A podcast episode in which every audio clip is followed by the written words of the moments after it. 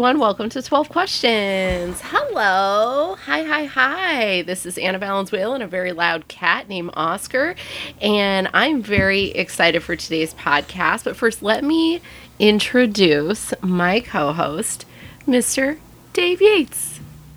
Hey, that's my name. Don't wear it out. Hey, when's the last time you heard that one? Yeah, don't tell me what to do. 92. 92 was the last time. Can you uh, go ahead and read that beautiful clarity statement for us? Sure can. Welcome to 12 Questions Podcast. We're a podcast where we believe growth and recovery isn't just for clean and sober people. Our mission is to share our experiences and growth by also interviewing guests who do the same. We're not affiliated with AA, NA or any other 12 step organization. 12 Questions has absolutely no opinion on the use of drugs or alcohol by anyone. We are simply two people that happen to be in recovery that want to interview people about their own life experiences. Although some of our guests may be clean and sober, some of them are not or choose not to divulge. The purpose of the podcast is to learn more about ourselves and others. We only hope that you can learn something about yourselves and each other by listening. Yay! Whoop, whoop, whoop. All right, and all our guests introduce themselves just in case they want to stay super secret and anonymous. Who are we speaking with today? Hi, I'm Rob Crean. Yay! Uh, thanks for having me here. Hi, Rob Crean. appreciate You're so funny and you're so sweet and you're so fantastic. Oh, and we've you. met over digital shows, which is amazing. Yes, I've I have uh, gotten to know uh, both of you, D- Dave a little bit more, but both of you uh, over the internet during the pandemic. But we've never met in person, which is Yeah, that that's going to be the fascinating thing after all this is I've got some really great friends that I've never seen in real life up until now. So I kind of I kind of get where uh, like World of Warcraft gamers are coming from that like have like best friends on the internet but don't know that if they're really people. So that's Yeah. that's what this life is going to be. Or like people who only date online and then they get together in real life and you're like, that's wild. Right? yeah, Age, sex, location. That's what everybody wants to know. yeah. 2020's taken us back to the AIM days. I love it. I love it. This is uh this is I'm I'm really uh, happy for today. Is everybody doing okay? Before we get started, let me just do a temperature check. How's everyone doing?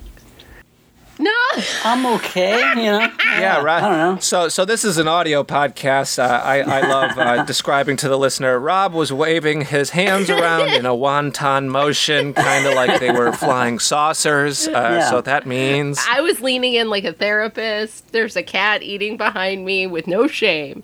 So, well, let's get into that. Like, these times are really crazy, and everybody kind of processes things differently. And, like, Dave and I process things, like, you know, in our weird online communities, you know, and do our thing. And we've met you, which is fantastic. Like, what, how do you experience surrender in your Ah, life? that's a that's a great question. Surrender is. I feel like there's a lot of surrender right now. There's so much of, uh, you know, surrendering just the the ability to, to have any control over your life right now, which is really really difficult. Uh, I don't know how two of you feel, but I feel very untethered and out of control. Uh, you know, it's just I you know, I, my everything that I was doing before the pandemic is is done, and I got to figure out what my life is going to look like in the future, which is yeah. tough. I think it's too like the only routine right now is that there is no routine, and you got to Yeah. cobble together the best that you can, like uh, a little bit of stuff that you could do on a daily basis. Like it's weird sometimes for me. I have to surrender to the fact that what Dave has to do today is go to the post office, ride my bike for an hour or two, listen to some records, do some do some comedy promo, and that's it. And then it's so it's hard because like the voice in my head that says you're not doing enough, which existed before the pandemic, mm-hmm. It, it, it becomes loud, you know. Um, but it's really just that's the best you can do, you know. Uh, Sans going out in these streets and, and doing open mics with a bunch of dirtbags in L.A. or you know, climbing uh, atop a mountain and ruining nature. yeah. That's Yeah. a thing that happened. Yeah, that's a that's a little bit of uh, inside baseball. Did, Uh, they, what, what did they do to the mountain?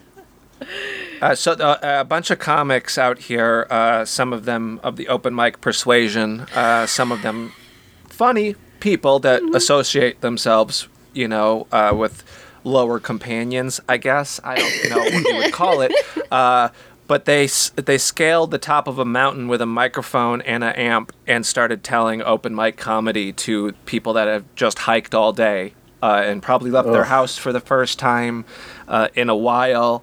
Uh, and uh, you know, it. I, a, a non-comic sent me a, a link to the Instagram post about it. Like, and I'm like, I knew a couple of them. I'm like, man, it's always funny that some people have good ideas in theory, but what a fucking asshole move Yeah. and execution. You know, Yeah. that's like even to me that's even worse than like we're gonna start the open mic at this sports bar. Sorry, we have to turn your TVs off, guys that worked forty hours this week. Yeah, I mean, and I, I had some friends years ago that did an open mic on public transportation, and they were like, "It's so cool. We just do comedy wherever." But I very much was of the of the opinion of this is not something that people want. You're holding people hostage. But at least in that case, you can you can switch car you can switch train cars if it's you know on a on a train. But but if Yeah, you've just like, spent it- s- the effort to climb to the top of a mountain to enjoy the you know serenity of nature being ruined by uh, people talking about their dicks is just In yeah, it's terrible. in my humble opinion, the ancestors, the native ancestors that that haunt that land are now haunting those comedians. That that is my yeah. Well, I I feel like a lot of open micers are al- already haunted, so they may not even notice. well, and I And that's oh, go ahead. No, I was just gonna say that's uh the thing is is like I'll never be too good to work out material at an open mic. Sure. Like Yeah. that's not Yeah. that's not the place that I'm coming from. It's just this ain't it. You know? Yeah, for Like, sure. I, I love open mics, honestly. Like I, I still As do I. yeah, I still, you know, I run an open mic. I go to my friend Angela's open mic every every week, and uh, I, I I like watching people figure it out. But also, you know, during this time where everything is so uh, fraught, I guess, it, like I, I have a lot of friends that are going to these outdoor mics, which are ending now. I'm sure that it's gotten freezing here, and in, I'm in Boston but I just don't trust open micers. You know, like I just even though I like a lot of those people, I don't necessarily trust them to be responsible with you know pandemic health. You know, Yeah, absolutely. Absolutely. And you know, I I understand the impulse to like get out there. I had a real case honestly. Let me get on let me level with y'all. Honestly, this morning I woke up with a real case of I'm not doing enough and everybody's doing better than me and you know that inner uh, uh, RuPaul would call it the inner saboteur. Um we in the 12 step world call it like it's your it's your disease kind of screwing with you, but I totally understand like the need to get out and feel like you're doing something and also the need for connection because there are certain brain chemicals that are created by interacting with other human beings um, that are not created via zoom. And so i understand like those things. I can empathize with that. On the other hand if somebody were to if i went on a hike if i went on a very long hike you know i stretched i hydrated I put on I put on my back support belt, you know, I'm wearing my good boots, and I were to get to the top of a mountain and somebody was doing bad jokes, I would be I would be tempted to throw them off the mountain. I'd be like, "You're done. Yeah. I mean- get out." Even even good jokes. I think I can't remember who I was talking to about this, but they're like if you ascended the mountain and like maybe Bert Kreischer was up there, you'd be like, Okay, well I guess that's okay. Weird, but you know, fine. but but but, that's also why- someone who's super yeah. duper famous. Like Yeah. it'd be Yeah. more like, oh, I get I see a super famous person in the wild versus like I wanted and I love stand up more than I love most people, even myself on, on occasion, you know. Uh, uh, but that's it's. I know that at the core, everybody's just doing their best. Right. Yeah. You know. Yeah, But- it, it kind of reminds me of when you know when comedians will do uh, charity shows where they kind of insert themselves into a charity event that's already happening, and it's just is th- is this do you think that what you have is of is adding value, or is this just adding value to your ego? You know. Yeah. And, and I think you got to be careful about that. Absolutely. Absolutely. And I think, you know, these times are certainly insane. And I know that we've all been through, for myself, I've tapped into this place where I'm like, you know what, you've been through some really insane shit. And you've been through some like really intense things in your life and you can handle this. Whatever this is, you can handle. I sometimes I have to look at myself in the mirror and go, bitch, you've been to jail. you know? Like Yeah. at least at least this lockup means that like no one had to watch you squat, squat and cough you know so like w- what have been some more of like the insane moments in your journey Uh, in well, I, I've never been to jail other than on a field trip. So Good for you. I I honestly Enjoy. may not be strong enough. Rob's a good boy. Rob's a good he's boy. a good boy I uh, my, my, the the struggles in my journey uh, of to sobriety or or uh, or just during this pandemic. Just life. just in life Or a- sobriety um, all that any, stuff yeah any insane any insane Crean legend, you know, So- like for for me, dr- drinking was like uh, not actually. I don't think it was actually my problem. My problem is is depression and anxiety, and it still is. Mm-hmm. You know, even though I've been sober for you know over three years now. congrats But uh, oh, thanks. But I, and I think that drinking was to some extent a symptom of my my mental health issues, and uh, also it was you know it, it was for sure self medicating. You know, I w- and and honestly for periods of time worked pretty well, uh, and it, it certainly wasn't the the best way to do that. And I don't think that uh, I don't think self medicating is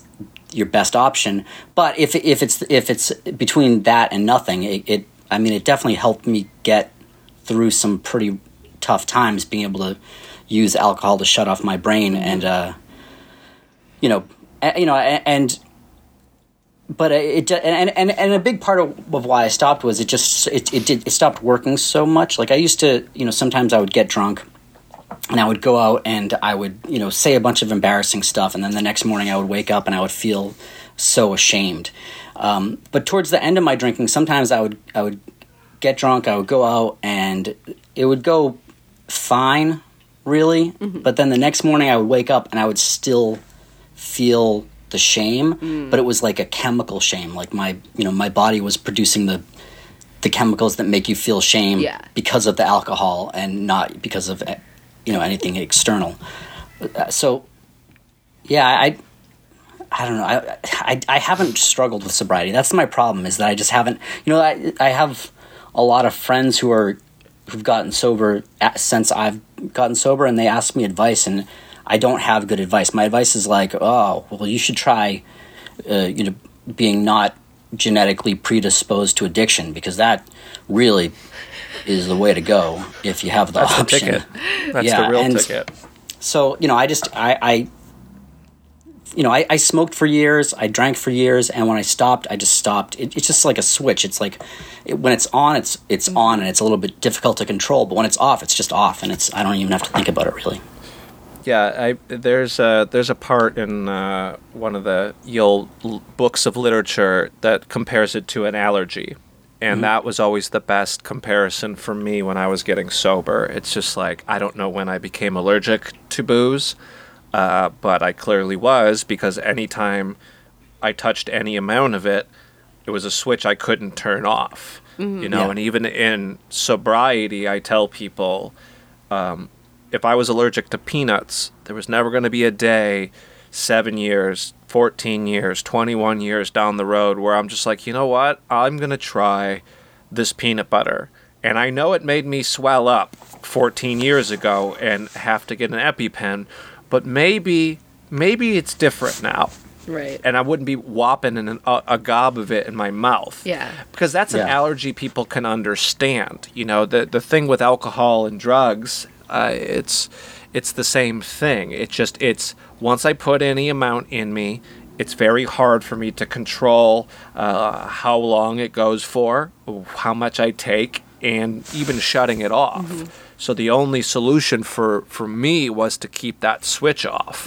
Yeah, Yeah. Yeah, and I I, I kind of feel. Oh, sorry. No, go ahead. Don't mean to interrupt. Please do. Um, yeah, I mean, I don't necessarily feel, like. I feel like if I got to a place of of uh, mental health, I I probably could drink again, honestly. And I I think I, but I'm just not anywhere close to it, you know. I, and I and that's that's really it for me. Is that it's it's not that I that and, and, what I, and that's exactly what I mean about it. You know, my problem is not necessarily alcohol. I definitely was a problem drinker and I used alcohol in ways that were unhealthy, but it's just it it's the depression and the anxiety that I'm still struggling with. And that's like a big thing too is just you know getting sober.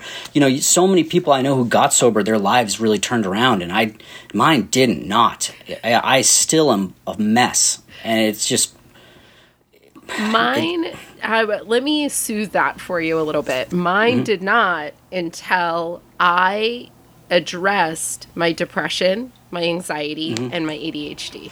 And that was, those are three things, which, by the way, if you have those three things in combination, you're likely a PTSD person. You know what I mean? Like, that's Yeah. usually what that means. And so, um, so for me, and I think if your friends were to ask you for help, to just say, you know, my my situation is that I don't do meetings, but and I support you in doing meetings, but I also recommend if you're looking for my experience, strength and hope, to get help for your comorbid conditions like depression and anxiety because oftentimes and I think that's the difference is an alcoholic, if you get them treatment for depression and anxiety without treating the alcoholism, nothing happens. They just stay crazy.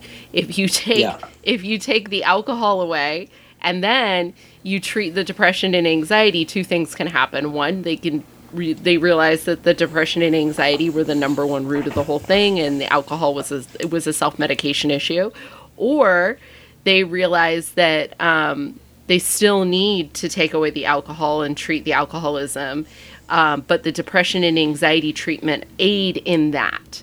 So that's much Yeah. more my case. Without without a combination of things, uh, my life can be rather unmanageable. And so, um, so I understand like there's I, I think that that's a perfectly valid experience and an experience to share with people because there's folks that come to the rooms that maybe don't they just don't have the thing but they're looking for some answers you know? And and um, so i think that's a really positive it's a really positive message to be like i have depression anxiety i hit Mm-hmm. an insane moment with that was there like a like a dark moment of the soul in that or just Uh, Yeah, that, well, for me, um, I there was one. The, uh, well, first of all, I also have ADHD, and it's definitely from. It definitely, uh, yeah, I, I have childhood trauma, which has been really tough for me to kind of yeah address, just because my specific childhood trauma is pretty boring. Like, it's not like exciting to talk about. Sure. uh, but basically, like, I felt unsafe my entire childhood, and it's and it's not anyone's fault and it's not super dramatic it's just i just was i was a particularly sensitive kid and through a bunch of weird circumstances my life became really unstable Yeah. at a young age in, in a way that probably lots of other people would have been able to deal with fine but i couldn't and Sure. so you know but um yeah the, the reason that i stopped was i there was one night where i got very drunk and i got kicked out of the open mic that angela runs which is used to be up the street from my house. And and it wasn't like dramatic. I just i went in and i ordered a drink and the guy was like you're too drunk you have to leave. And i was like oh geez uh, and i left. And then um, i was like maybe, maybe i'll take a week off of drinking. And then I, I wasn't drinking for a week. And in that week my girlfriend of five years left me. And uh, you know after my at that point week of, not drinking was over i thought well i'm not doing well. So maybe i shouldn't uh, shouldn't start drinking you know I'm, I'm already feeling depressed. Maybe i shouldn't continue to drink a depressant wow. constantly. and so and then I just stopped drinking and uh, and I just haven't haven't had a drink since. But it wasn't even you know it was sort of just like I like I, like don't I'm I'm not going to drink until I get this shit under control. And it's just turned out that it's going to take a really long time for me to get this shit under, under control. Maybe the rest of my life. yes yes Yeah, and a lot of a lot of the times too. Um, unfortunately, uh, where we live, it's a lot easier to treat mental health with drugs and alcohol than it is to treat mental health with doctors and medication, if that's Yeah. what you need.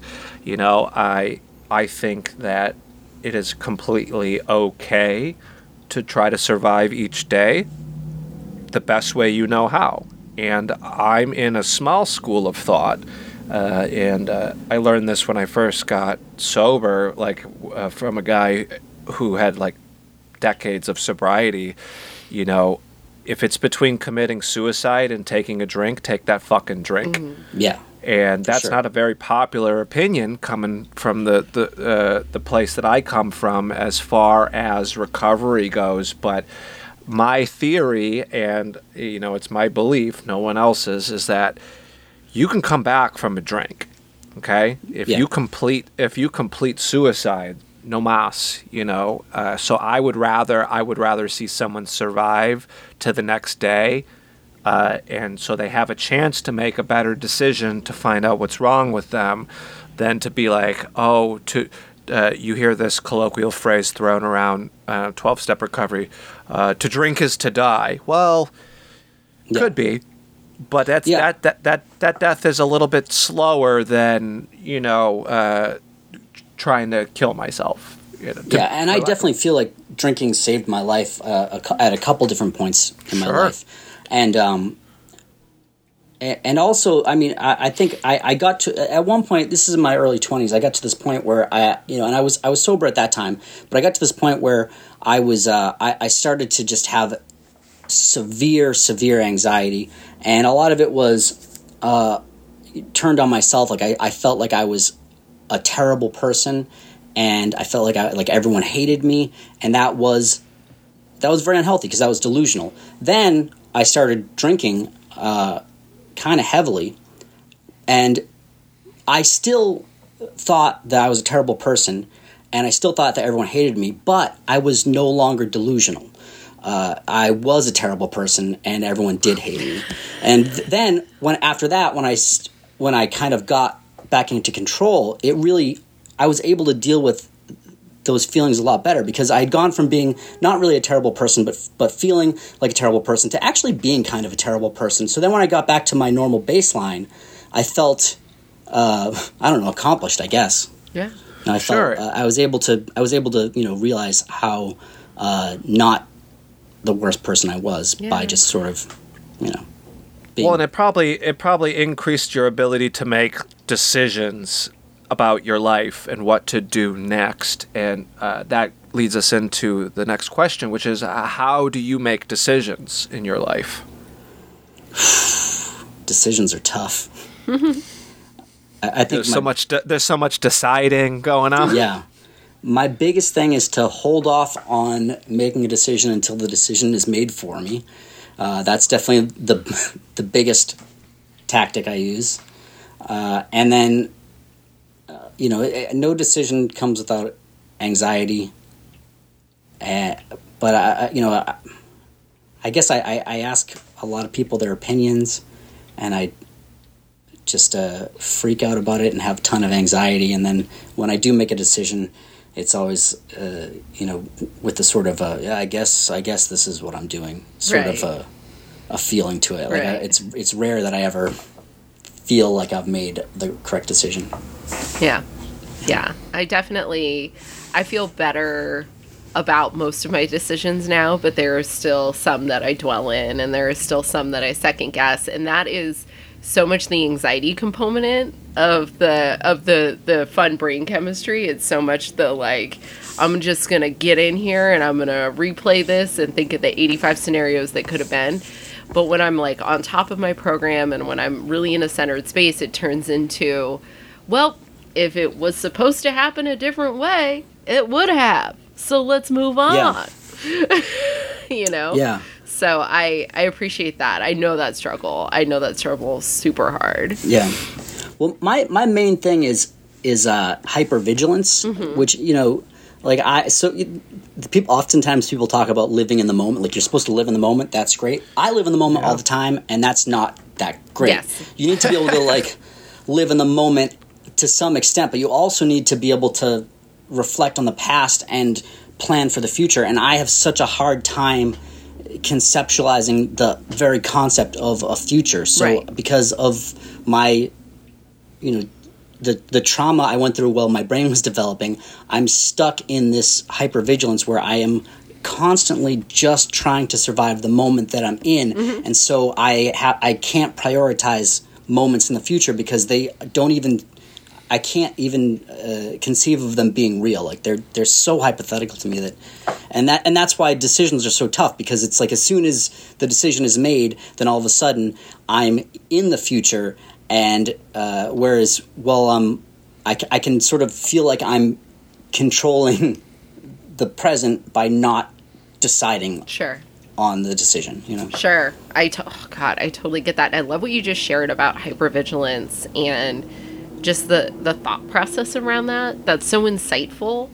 Um, because that's definitely something I experience a lot, and then I'll stumble into a future, and I'll be like, people are like, "Man, you really planned that," and I'm like, "Uh huh." Yeah. It's like, no, I'm just holding on uh, with my my my teeth and my claws right now uh, because that's all I know how to do. Um, but I I think that's so insightful and it's such um, it is a true testament to like the work that you've done to get to know yourself. Like, what's been the most interesting thing that you've learned about yourself?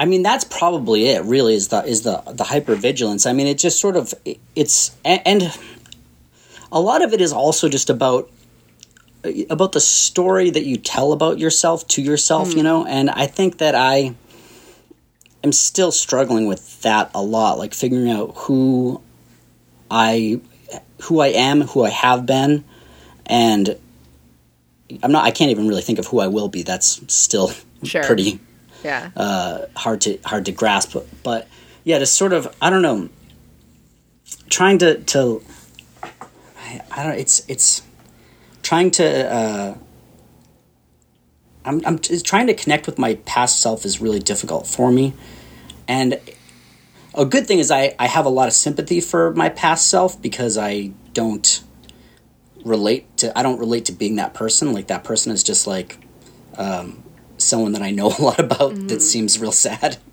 uh, more than it is more than I feel like it's me.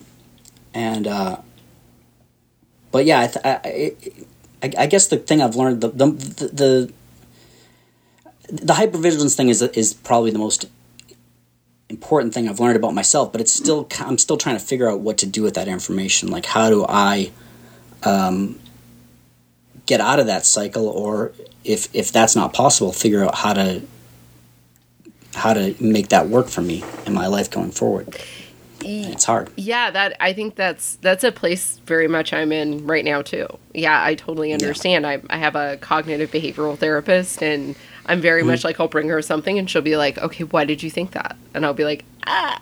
And she'll be like, "What did you feel?" And I'll be like, "Ah," you know. And so Yeah. I think like the the direction that I've been given by both my sponsor and my therapist, it's it's who are two separate people, but fun fact, my sponsor is a therapist, is to um, take those at least the negative thoughts and to reframe them in a way that's kind, which is just like base level self parenting, you know, getting in there and being like, Yeah. just being like, you know what, you did your best with that. And like, you know, there's some things you could do better and that's okay. And, you know, let's go over the things that you can do better. But instead of being like, I'm a piece of shit who can't handle life on life's terms, you know, yeah um, which is, which is really, um, it's really tough. And I think that creating more safety inside of myself is what will alleviate the lack of safety that I feel that drives me to be constantly hypervigilant. Because hypervigilance is exhausting. I mean, a number one, a hypervigilant person needs a nap, like in the biggest way. Um, it's exhausting. It's hard to focus, especially once you get that ADD kicked up in there. It's like, bitch, I don't Yeah. know what I'm doing, what day it is half the time, you know, and um, like staying on top of those things is um, it's it's hard, you know, because it'd be much easier just to turn on TV and you know watch finish the third season of Hannibal and you know think about how at least you're not a murderer, you know, like it would be it would be much better to do that, but I applaud that journey that you're on. When you when you find that answer for yourself, I want to hear it because I I Yeah. need to know. I need to know. I'm like, how do I turn this shit off? Yeah, it would be nice. and a, a big thing for me is it's it's sort of figuring out the balance between um like shame and accountability you know? Mm-hmm. uh, uh, which is really t- you know i just listening to dave talking about the things that he did and then t- you know allowing himself to feel okay with doing that amount of stuff like i have many days where i don't do anything. I don't go to the post office. I don't ride a bike. I just sit around and feel sad. And it's Well, you do live in Boston, so that's the natural it's true state. Yeah, yes it is it's yeah. it is a We, sad place we live in sunny California, Yeah. so this that's something not in your control completely. yeah man it, i mean it boy and it, the, the summer was not fun but now that it's too cold to be outside for very long comfortably it's Yep. it's just a lot worse but uh yeah i yeah, it, I, I, I, I'm feeling. I feel like sometimes I feel like I need to just allow myself to to waste a day being sad because that's what I need to do. But then other times I feel like I am allowing myself too much leeway to just uh, wallow, and it's so hard to figure out that balance. You know.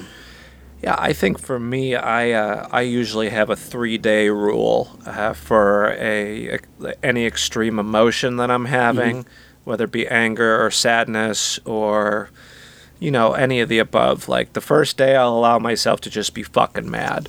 Like I'm just fucking mad. I'm gonna get in my car and I'm gonna honk at people and I'm just gonna fucking get through the day. this is the real Second guys. day, Yeah. Second day is usually all right who am i talking to about this? Who am i calling? What what am i what am i starting to do to take action? But day two is still going to be okay residual feelings. Like if it's reduced by like a, a 1% because of the small action i'm taking. And then the third day if i'm still feeling that way extreme in any certain capacity I need to be like, all right, what am I like? I need to start doing some actual like heavy lifting here. Like it's not just going to be let it pass. Like what what am I actually doing to take myself out of this space?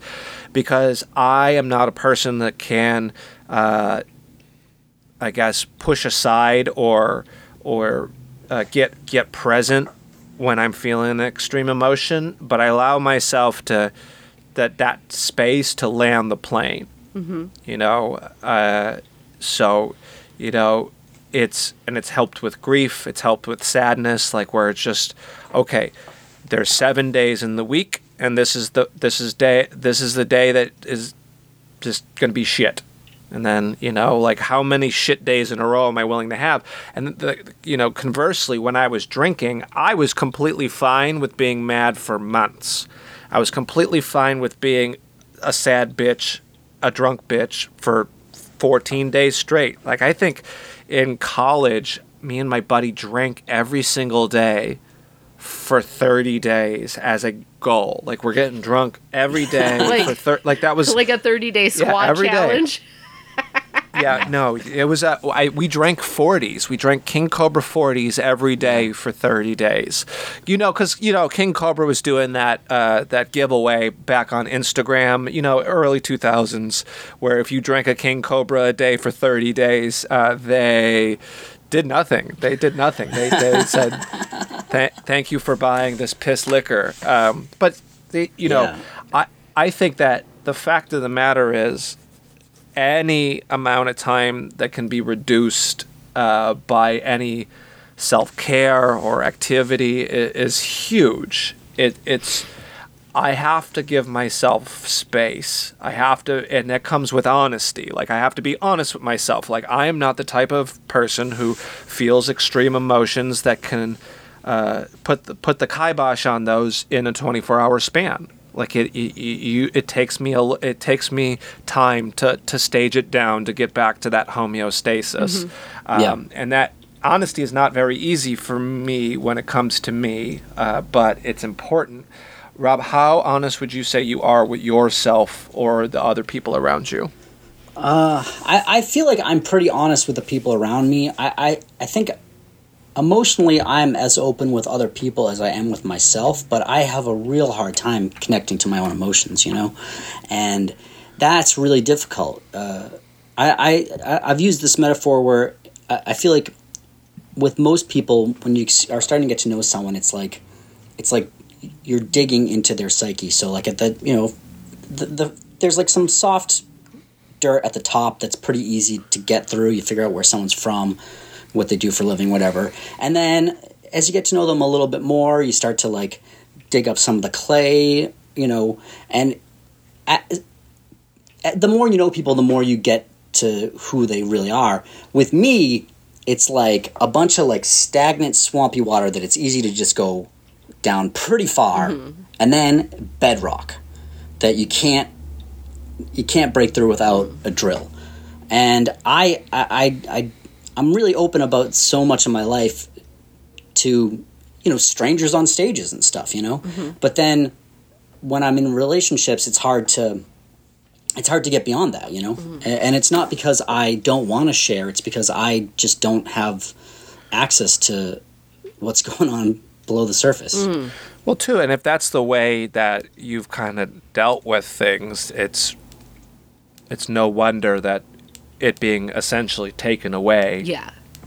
You know, that's where a yeah. lot of people are struggling right now. And I'm not one of those people who says comedy is therapy. Okay. There right. are therapeutic qualities yeah. to stand up. For sure. Um, uh, but yeah. at the end As of the day, as an open ther- mic host, I always hate when people say that because when they say that comedy is their therapy, I'm like, well, then pay me $75 an hour for your time right. here because yes. I don't yeah. I'm sick of this. Yes. and fucking ther- and yeah. therapy is fucking therapy. Yes. Stop it. Yeah. Yes. You know, right. like and I encourage everybody to get therapy. I think stand up yeah. is a good way to uh, release that pressure valve in the old brain grapes, and I think that serves a function. And if I can connect with people and make people laugh in the process, I mean that's the sweet spot. Yeah. Uh, but I'll never, I will never beat up the audience because I need to make a point. Mm. Yeah, you know, and, like, and I just the way that uh, that my brain works, and I'm sure the way that both of your brains works is the way I uh, process everything is through humor. That's just how mm-hmm. I'm set up, and so and definitely like at open mics, sometimes I will be working through stuff in a way that is not funny or enjoyable for the audience, and then you know as a as a comedian, you you, you, you, try to not do that again. Yeah. yeah, you try to find out, you try to figure out how to make it work. And so, you know, the the comedy shouldn't be the therapy. It should be sort of what you've learned through the the therapy, mm-hmm. and you know, talking about your emotions in a way that is accessible to other people, so that you can connect. That's the point. But, and, but yeah, and I, I think I, the yeah, I agree. And I think the longer that we do it, uh, you learn how to pull that escape chute. Mm-hmm. Yeah. You know, where there is something to be said about getting as close to not having to pull the escape chute as possible. Mm-hmm. Yeah. But there comes a time, like, especially I was working out the grief material when my father passed away, and it's good material. And I have to sandwich it in the middle of stuff that already works.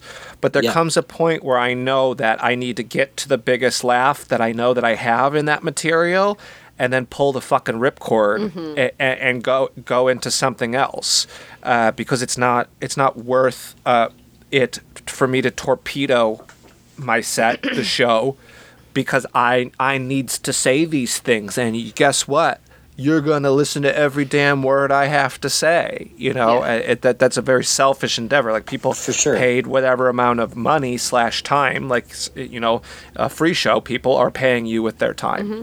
Yeah, you know, absolutely. So, so that I mean, and that I mean, that's honesty on stage. On you know, it translates to you know funny, and honesty in life translate to to healthy, mm-hmm. uh, in yeah. my opinion. Like these are not yeah. definitive statements here. This is just the way I've navigated it. Yeah. Yeah. My my record, sadly, Sacritan. I have a a pretty long bit about my father, uh, and and um, it's pretty heavy.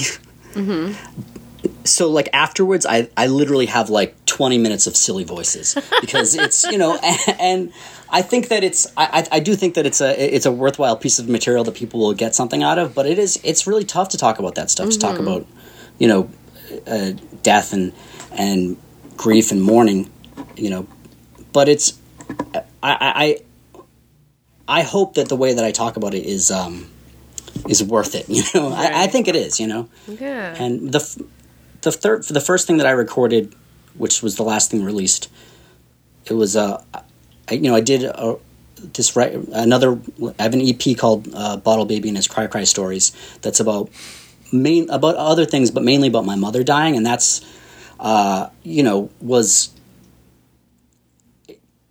it, it's and I think that it's that it's um it's really sloppy because it's from 2011, but I think it's uh you know the stuff that I talk about, you know, the, the emotional weight that I bring to it, uh, hopefully is worth it because it's funny enough. But I don't know. I mean, it's it's real sloppy.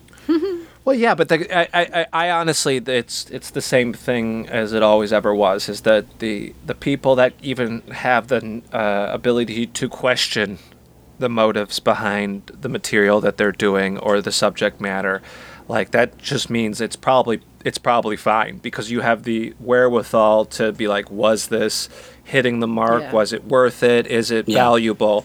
Whereas I think some people like to strap on their emotional uh, dildo and wave it around. Uh, and it's not going anywhere until you deal with it. You know, like that. Yeah, Like you know, like whether it's politics or whether it's you know strong emotions or traumatic things.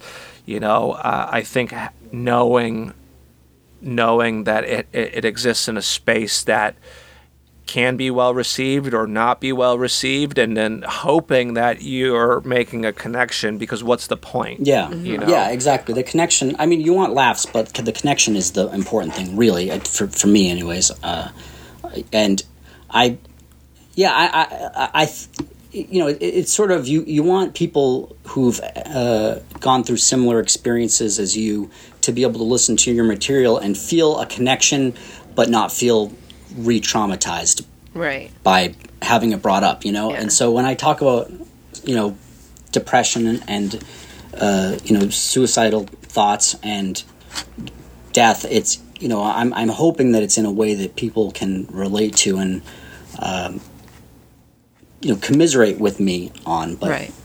it, but it, but then but that's different for for everyone. So sometimes people are gonna have a a, a negative reaction, Absolutely. but yeah.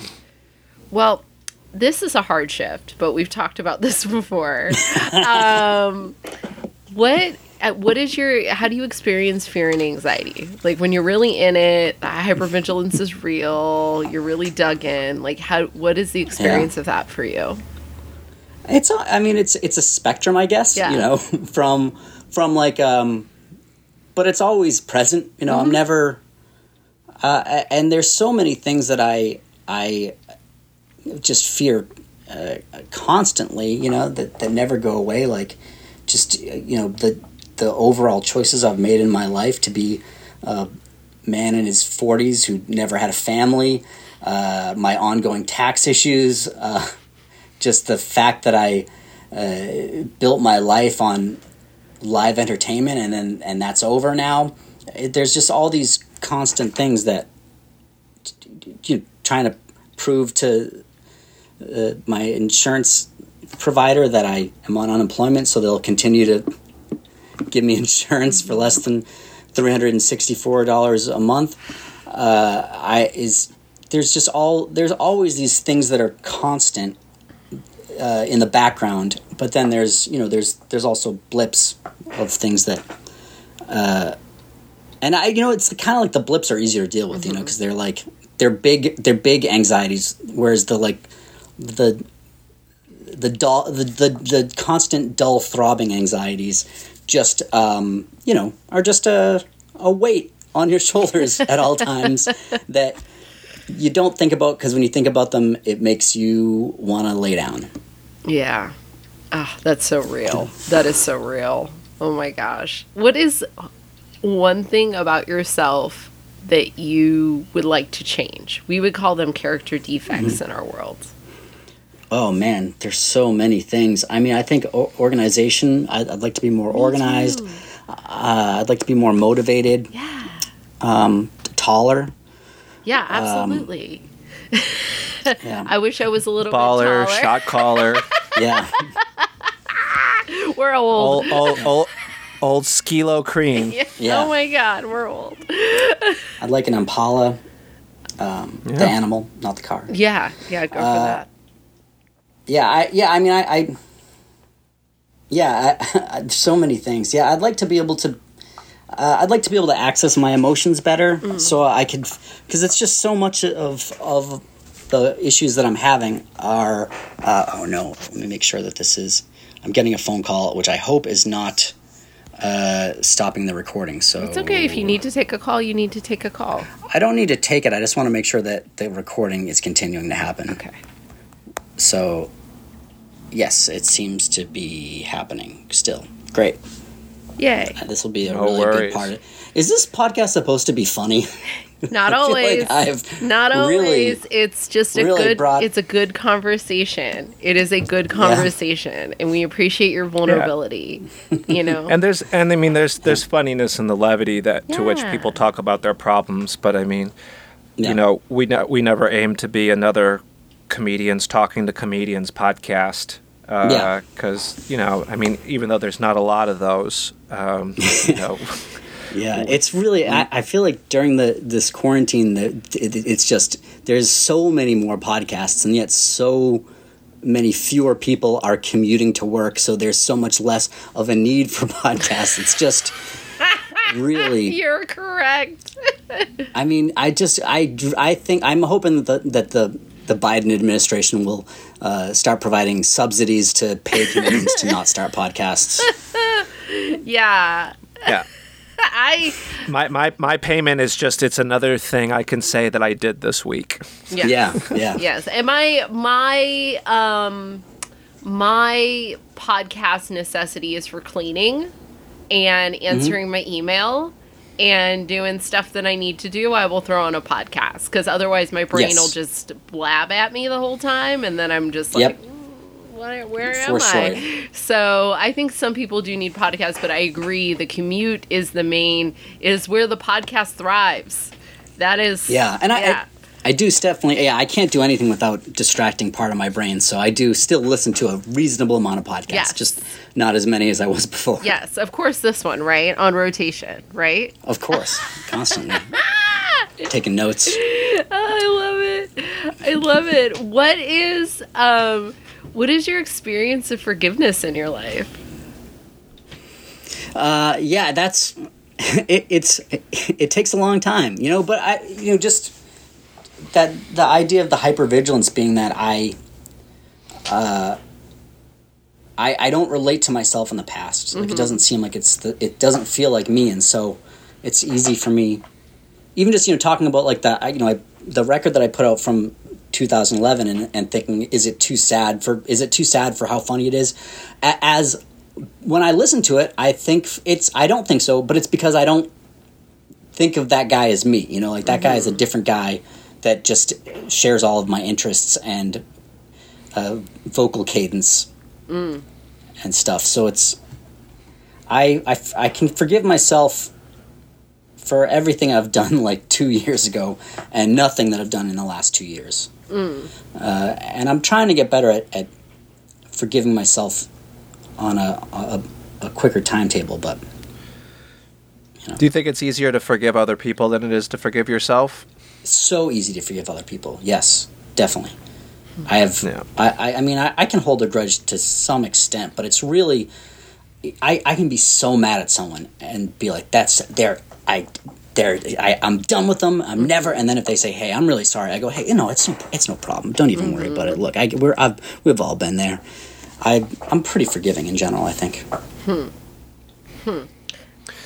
Is there has there been a notable apology or a surprising amends that you've had to make uh, throughout your life? Like, have you been apologized to, or if you had to make an apology that uh, you never thought would happen? Do you know what is weird about this? Is so speaking of people in the program, I've had three people who've gone through substance abuse programs, uh, kind of out of nowhere, say, "Hey, can we go get a cup of coffee?" and apologize to me for punching me a lot. Oh, wow. Something So all three of these people, it was the same thing. It was punching Same you. Same thing, yeah, or pun- yeah, punching or hitting me. There was You are the common lady that- denominator there, sir. yeah, Yeah. I'm exactly right. Like I, what am I, I, I know. uh, I know Gary Peterson would agree, but Rob, you have a very punchable face. I do have a punchable face. No, you, he has a handsome dad face. I, yeah, I had my my friend uh, who went through the, the program after we after we hadn't really been hanging out in a long time. She, when we used to work together, and I would say you know sarcastic little things at work, and she would just punch me as hard as she could in in the arm. But she would punch me so hard, and I would always say, "Hey, I don't like when you do that. It really hurts." And she just would laugh it off and continue to do it. But then Was years she later, me? did That's a very me move, by the way. Really? Yeah. Yes. She had a similar energy for sure. Yeah. Yeah, yeah. Lady, ladies that love to hit are always fascinating. Yeah, I am a I, I I wear my chest tattoo on the inside. You know what I mean? Mm-hmm. Yeah. like chest hair on the outside, chest tattoo on the inside. Yes, exactly. Yeah. wow. That's wow. So of of those three people, so one was a female, or the other two. Yeah. Uh, there were two of them were were women, and one was a was a man. Two were women. yeah. I love that it, the, it's majority women who love to hit you. Yeah. Oh no. I, uh, there, yeah, man. There was also this is unrelated. Uh, well, it's related, but unrelated to the to people in the program. But there was another time where uh, twice in a week, two of my very close female friends. Uh, punched me in the balls really hard and it really shook me and i was like what am i doing wrong like why because it is like if you know Like- if one person punches you in the balls that's hey don't do that but if two people punch you in the balls you really got to say what's what's wrong with the way i'm interacting Yeah. with the world that this is happening I have questions. Okay, number one, was it Sure. a closed fist punch? Like a one person it was uh one person it was a hacky sack actually she threw a hacky sack as hard as she could at my genitals and the other was uh i think it was a closed fist yeah wow. you know what? We need you. Do you have bits about all the women that have punched you and why? i don't maybe i You should really i mean should. That's. I mean, just like I, I, I to go through the layers of all the ways that you are punchable. Like I have a punchable face. I have punch like the detail of Yeah. like all three of them were in AA. I've definitely.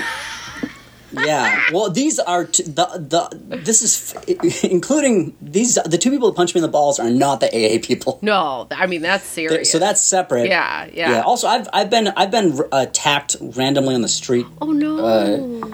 On several occasions. I've been hospitalized twice by random attacks. you need to get out Sorry, of I- Boston. I don't mean- Jesus Christ. well, it's that, that, that those were all a long time ago, but it did happen But twice. people, okay, we have a theory in my house Yeah. that folks that live in Boston, New York, and Chicago just have PTSD and don't know how to leave. yeah, I think that's possible. I mean, it's I don't I can't leave because I can't imagine the future. So it's like. I, There are places in, in the this- world where people won't hit you out of the blue. I've lived in the same apartment for 22 And that's years. the problem with society today is there's not enough places in this world where you can get hit at any moment. Yeah. Yeah. A lot of these fucking nerds have had it too good for the past 15 years. we all take off our I- masks and we're all Joe Rogan at once. Yeah.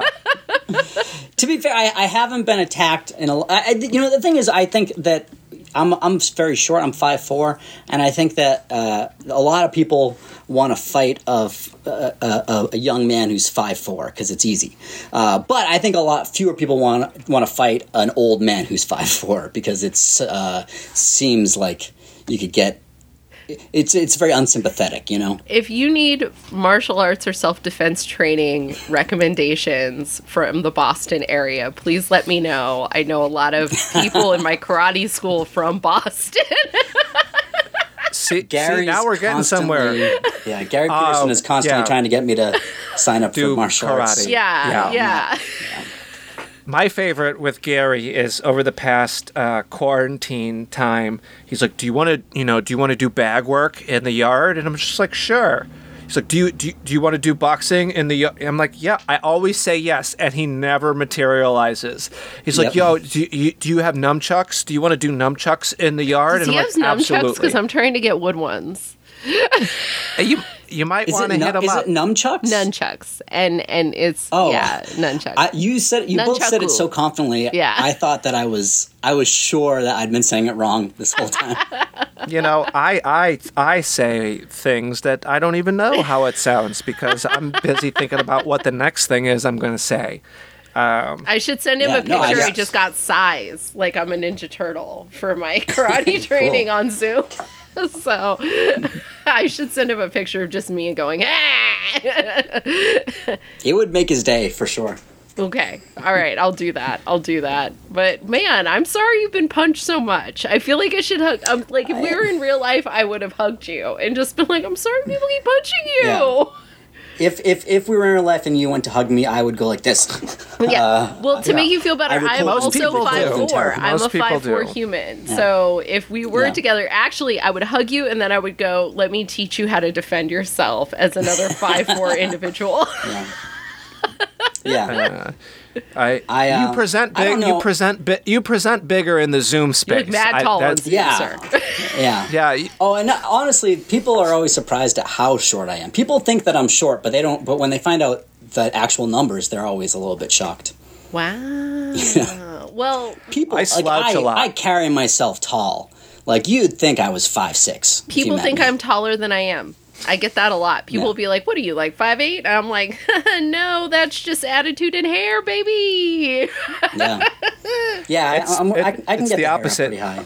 yeah. it's the opposite for me. I'm six How tall four, are you? Six, Six four. four. Oh wow. and people assume that I'm shorter because I slouch all the time, and like because I'm a lot bigger than everybody, I try to like level myself with people as to not like be like way taller. But like, yeah, I standing straight up, I'm about six three and a half, six four. Uh, I just, but my my back is probably going to be so shitty when I'm old. You Yeah. know, it's I. Well, I guess being I- tall, I- you're just more prone to it, anyways. Yeah, I hit my head on things more than I get punched because people can't reach that high. That's Yeah. That's true. That's so true. I, with all this life of being short, getting punched, being, having the Yeah. anxiety, the trauma, everything, like, what do you do on a daily basis to keep yourself from going crazy? Other than uh, bobbing and lately? weaving, man. Yeah. I just try and stay busy. I mean, I'm editing a lot right now. Me and Gary's show, which you've both been on. Yeah. Uh, co-host to co-host. A lot of fun. What's the name of the show? Uh, co-host to co-host with Creanie and the Gipper. You just And said it, it's, and I uh, was like, say it again. Yeah. Yeah. Well, I didn't say the whole title. So Say it again, Rob, or I'm gonna pop you one. It's fun. It's very. It's it's a very goofy show where uh, yeah we kind of you know it's sort of a it's a talk show but we do a lot of weird improv stuff but it's pretty it's relatively unstructured and you know we we record for like two hours and then I edit it down to an hour so it's takes a like literally 12 hours to edit every episode. Uh, and that's something I've been working on which is you know keeps me it's something to focus on. I've been trying to just do just do stuff. I'm trying to write more. I'm you know just trying to stay busy and but all man I've I've had weeks where I haven't left. I didn't leave my house for eight days recently which was um, because I was waiting for test results but still like that's a long time to you know and and it's that's the longest it's been but it's not rare for me to not leave the house for like three or four days at a time Yeah. so I'm staying busy but I'm ugh, it's not going great I get it. You you doing any meditation? You doing any any any uh sitting? Not really. Uh, no, I do try to occasionally, but I've never been able to get a practice going uh, for any str- stretch of time. Are you a yoga guy? Speaking of stretching, No. because that is I'm not like a great sit down meditation person, but I'll yoga for hours because I'm moving. Really? Yeah, because I'm because you're moving and you're you're focusing on something, but you're still focusing on your breath because you're like doing Yeah. things. It'll be like take a deep breath and arch your back, take a deep breath and curl your back, like that kind of stuff. Yeah. Yeah. I should do something because what I'm doing now is not working. I got the hookup. I- we'll talk after. I got. a I hookup. uh, I think a very uh, reasonable morning meditation practice, and this might be uh, something you uh, might be into, is I sit with a cup of cold brew and I, I, I pick a random record from my collection, and I sit with the coffee and I listen to it front to back. So like I, Yeah. I have a an app called Discogs in my phone that has a catalog of everything that I own record wise. And I, I, I click on it and I, I spin it. Like I spin it through the collection and then I mm-hmm. stop it at a random hmm. LP. And then I pick it off the shelf. And then that's before I text anybody back, before I email people. And I give myself, you know, the hour to just sit and listen to music. So I just Yeah. wanted to throw that out because that's something Yeah. that's been helping me mm-hmm. Uh, that that might not be what you would think of as traditional meditation. But since Yeah. since we're both I- si- sitting in front of an ancient medium that's just cumbersome and hipstery, I figured Yeah. I would throw. I do have a, a lot of records. Um, yeah, yeah. That's I actually I have been listening to a lot more music and more intentionally listening to music during this, which is good because I you know I think I you know I worked in I, you know I played in rock bands and I worked in a record store for ten years and so I listened to so much music for so much of my life. And then when I became obsessed with stand up comedy it was I started listening more and more to talking and less and less to music. And uh, I've been trying and you know throughout the the time I've been doing stand up I've gone through periods where I try to get more into listening to music but I've definitely been it's I- it's been the most successful uh, during quarantine that where I've been like yeah I'm gonna listen to records again There's a there's a great Zappa documentary out now that I suggest Yeah. anybody anybody who is a stand up comedian watch it Ooh. because you get to you get to watch a a, a, a, a composer uh, who is just like a savant musician just work tirelessly at a craft. You know, um, I compare Zappa uh, to stand up comedy in the way that like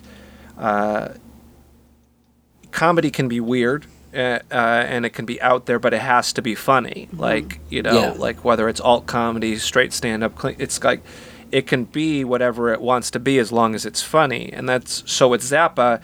He could sing about yellow snow, and it didn't matter because the music was impeccable.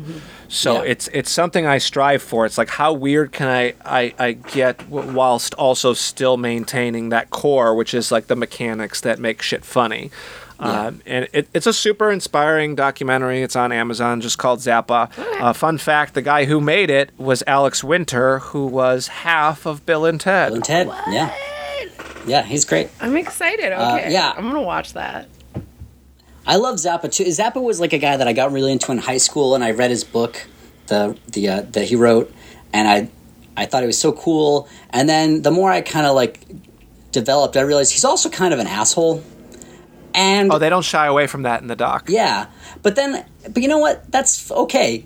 Like I still like his music, and I still think he's kind of cool, even though he's kind of an asshole. And I, it- but I don't think it's cool that he's an asshole. I, you know, Yeah. But and I think that's I don't know. It's he was one of the first people that I like was, uh, you know, really like had the uh, separating the the person from the artist uh, conversation with myself about that he's. I do think he's cool, even though I think he sometimes is a jerk. Yeah. I would agree. That's uh, people have said that about me. That You're a delight, Dave. You're a delight. People, Uh-huh. people have said I have a punchable face. yeah, on this podcast, I said Yes. it. That was me. Well, Rob, do you have any like um do you have a higher power concept? Do you have a relationship with that? No, I don't. I you know I I um I grew up Catholic, uh, Okay. so that that'll uh, That burned that That'll- pancake. that'll- Yeah. Yeah it'll get it'll get it'll get it out of you really. um, yeah, I mean I I grew up Catholic, and I it was it, it, which was kind of traumatic to me in a way that I don't think it was to a lot of people. You know, because I I sort of I, I just you know I, I I went to Catholic school when I was in second grade, and I remember just feeling so um, so much anxiety about the idea of not of not being I guess pious enough or, or holy enough as as everyone else in the Catholic school. When it turns out they were all like some of the worst people I've ever Yeah. met in my life. But I just always um, you know, in Catholicism they teach you that you're a sinner and that you're uh, that you're. But I, most people who are Catholic, they listen to all the dogma and they're like, yeah, yeah, yeah, whatever, and they don't really internalize it. And I did in a way that was unhealthy, you know. And I think when I was a kid, I took uh, karate classes, and at, at one point, the te- the teacher had us, you know, do something like punch or something like ten times with our right hand, and then said, "All right, don't want to be lopsided, so let's do it with our left Yeah. hand." And everyone else in the class heard that, and it just whatever. But I heard, "Don't want to be lopsided," and then became like obsessed with making sure every time I did everything with one side, I had to do it with the other, and I, and it was it was not a bad thing in and of itself, Mm. but was extremely bad for me to hear, you know, because of my of how my brain is i- is Okay. and Catholicism is like that to me. Like it, it's not necessarily that the Catholic dogma is bad, though I would argue a lot of it is. But I can't, uh, I can't hear it without. I I can't believe it without believing that the the worst case scenario. you It's know? bad for you. Yeah. Yeah. Yeah, I uh, I sometimes say to people like I am jealous sometimes of the sureness that people mm. have in their religion or their God, quote unquote. I wish I had that sureness. The Yeah. best I have been able to come up with is the willingness to consider that there might be sure. something larger at play, be it a universe or a nature or whatever. So, like, uh, the we say we keep the door of willingness open a crack, and that's you know the tenants for me instead of God a three-letter word, but it's just like I, I'm honest, I'm open, and I'm willing. Like that's Yeah. So I believe in honesty, open-mindedness, and willingness as as if I tap into those things in a genu- in a genuine way. That I that is as close to a conception of a higher power as I can get. Yeah. Yeah, well, and, and I, you know, I, I definitely I consider myself an atheist. I'm for sure an atheist, but I'm also completely open to the idea that I'm completely wrong. To me, being an atheist isn't about being sure; it's about whether or not you believe, and I just don't believe. But I, I, I, I mean, I, I hope I'm wrong. Honestly, like it would be cool if there was something more than this. I just don't, and I, I, I would love to have the ability to believe, but I just, uh, I just can't. I get it. Yeah, I just I when I think about it, if it feels like I'm lying to myself internally, I can't turn that that off. Mm-hmm. Yeah. You know, so like it, it just it makes no point for me to lie my way into that thought process other than just acknowledging that when I talk about certain things in regards to higher power, it feels like a lie to me. Mm-hmm. It feels like I'm lying to myself. I'm not saying that what people believe in is a lie. I'm saying for me to say I believe in this if that red light goes off in my head that this is this is not an honest feeling that you have, I can't subscribe to it because I try to be very honest with myself, mm-hmm. you know, in in these regards. So, Yeah, yeah. I, you know, I, I, to some extent, I think you have to just sort of decide what you believe and kind of stick with it. Whether, but I can't. You know, I don't know. Like I'm, I'm, I'm vegan. That's like a choice I made when I was a teenager, and I've just literally an hour and like- 8 minutes. So guys out there they're saying that all vegans are the same. Yeah, hour and I 8 know. minutes. It took an hour and 8 minutes for Yeah. him. He didn't come out the gate with this shit. But uh, but my point is like I I've stuck with this choice because it's I but I don't know if it's the right choice. I, I think that there's so many arguments against it that are really good, but I just I I don't know. It's what I'm doing, and I don't. Uh, you know, it's not. You know, I, I have a lot of friends who are who are very you know who are who are super into you know eating local, and in New England, there's no local source of protein really that's not Crap. meat or dairy or eggs. You know, like they like Beantown does not make beans. Like we don't have. Yeah. You can't get. You, you know, there's there's no. Uh, you know, the, there's no protein you can get. Yeah. Legumes Local- come from local. more sou- southern hemisphere Yeah. places. Yeah. It's a native to the Americas. Yeah. Yeah, and so I'm, you know, is is my insistence on you know not eating animals and instead importing these these beans from thousands of miles away, you know, creating these a, a huge carbon footprint the right call? I, I don't know. i i i just am trying to I'm just trying to get through, you know? Yeah, you're doing your Yeah. Best. You're doing your Yeah. And I think that's at the end of the day, that's nobody else's fucking business. Yeah. Is h- Yeah. how what my what my best is.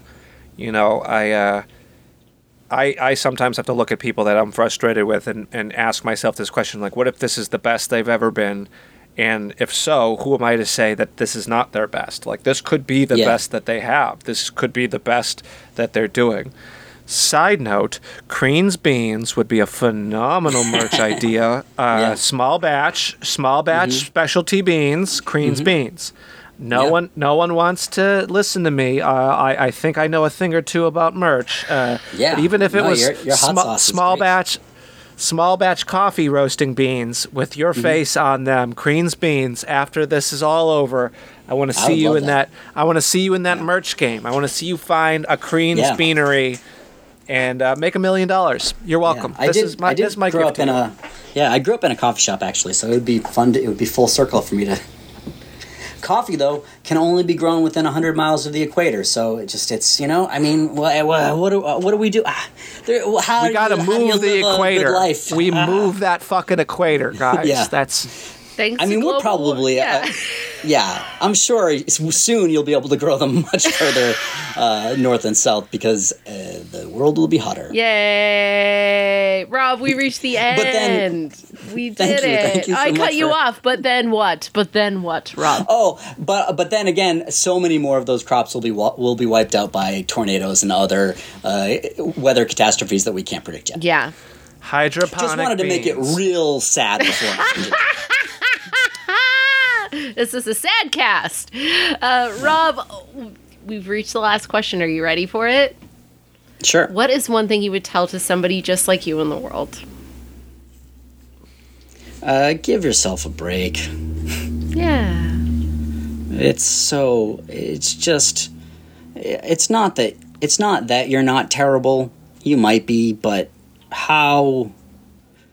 How is is is torturing yourself about it helping? Yeah. You know. Try to be better, but give yourself a break. Yeah. It's it it does you no good to feel bad about who you are if it isn't uh, if you're not changing. So just give yourself a break. I love it. It's hard. Yay. Well, I like Rob Crean, and I I have a good judge of character, and I don't really like too many people that often. But Crean, I am uh, I am happy that we got to meet digitally, and maybe one day in real life. Uh, Yeah, I'm know, coming I'll, LA in I'll let you punch couple me in the face. yeah. I won't I'll be let able to you reach. punch me in the face. I can take a punch. You can do it. I, you know, and and I do have to say, Dave really is a fantastic judge of character. He's way better at it than I am. So, like, oftentimes when I'm like, "Is this does this person suck?" I have to go to Dave and ask. Yeah, I'll be like, "Does this person suck?" Because I don't know. yeah. I feel like I'm an okay judge of character, but also don't trust my own opinion. So even though I'm often right, I do have to Yeah. get a second opinion. exactly, exactly. And I look forward to having Crean's beans, Yeah. however they are, That's right. however they are distributed. Get on it. Get on it. I'm going to tell you, if you don't, you're you're, you're going to move down the rung of people I think are good people. Like I gave him this million dollar idea, and he said, "Fuck you, Dave. You don't know how to make money." So how can people find you, Mr. Rob Crean? Uh, what what you, what you got to plug? Social medias, Creanie and the Gipper, Coast to Coast is also uh, a thing you should be telling everyone about because it's phenomenal. Yes. I've done the show; it's a lot of fun. Uh, so yeah, it's uh, uh, I'm, I'm at Rob Crean, which is C R E A N. It's a weird name. It sounds so much like so many words and is none of them. Uh, I'm at Rob Crean on all the social media stuff, uh, and uh, our show uh, co-host co-host is on uh, the. You can watch it live Saturdays on uh, the Anderson Comedy page on Facebook, facebook.com/slash Anderson Comedy, or watch the edited versions, which I think are a better program, on YouTube.com/slash Anderson Comedy, and um, I, I think that that they're funny. Oh, and all all of my records are available on deadandmellow.com. I have uh, I have three records. Uh, the the two uh, the two albums are uh, Local Personality, which was recorded before I got sober, and uh, Sadly Sacritan, which was recorded after I got sober. So you can l- listen to the difference, see if you can tell. And, uh, and and then there's an EP from 2011 called Bottle Baby and His Cry Cry Stories. You can get them all as a bundle for eighteen dollars, and uh, that's uh, that's about it, I guess. It's great. Dead Mellow, get those Rob Crean albums. Yeah. Do. And Gary Peterson's album Yellow Belt Confidence, which is also very good. We already promoted his stuff. you don't buy Rob Crean's albums and maybe Gary Peterson's. He's had enough boosting. Like, when are we going to stop That- boosting this fool? That man. name for that album, do you have no many times? You have no. I can't even talk. So many times I've been on online dates, right? Like, and Mm-hmm. I get there and they're like, "What do you do?" And I'm like, "Well, I do stand up comedy and I'm a black belt in karate." And then they say, "Oh, I did karate. I got a yellow belt." And that's all they say. That's all, they're like, "That's it." You Yeah. know, if I had a if I had a dollar for every time I heard that, I Mm-hmm. would have like ten dollars. You know what I mean? Like, like that. That It's is cr- that title to that Yeah. album every time just hits me in a very personal place. Yeah, I mean, really, they should just say "cool" like that. Don't Cool. if you are, yeah. if you're that much below someone's experience, or you know, like I, you know what they could say is like, "Oh, I, you know, I that's so cool. I did a little bit of karate when I was a kid," but don't don't mention the rank when your rank is that much lower. just say I like that I you're was funny. a, and I you was a can beat me green belt with a black stripe. Oh wow! Yeah. that's pretty. You were almost a brown belt. Good for you. Good I for was. you. I'm proud of you. I'm proud of you. That's you know just enough to be dangerous, but not enough to Mm-hmm. not enough to be good at it. No one punches me in the face. I love it, Dave. Where do people get you when they're not punching you in the face? People can get me on these streets. These streets, You can fucking find me on the north end of. Culver City with a bottle of sauce in my hand waiting for you to try. I wish a motherfucker would. Get at Uh, me. at Yates Comedy, Y A T E S Comedy on all social media. And if uh, holidays are around the corner and you need gifts for people, hahahotsauce.com. I make delicious hot sauce. You know it. You'll love it. Uh, support where you can. Anna Valenzuela, where can people find you and the podcast? You can find me at Anna is Fun on Twitter and Instagram. You can also find me at AnnaValenzuela.com for show dates and bookings. You know, bookings, holler at your girl. Um, also, uh, you can uh, check out this podcast at 12Q Pod on Twitter, Instagram, all the things. Please follow us. We're trying to build up to create a Patreon. That would be a delightful with videos of our of our podcast that you can access and maybe some additional content. So the more you follow, the more you tell your friends, the closer we get to that goal. Um, what else? Oh, also, I just want to plug for a second, Katie, the Katie crates, the Katie Katie Kitts. Katie kits.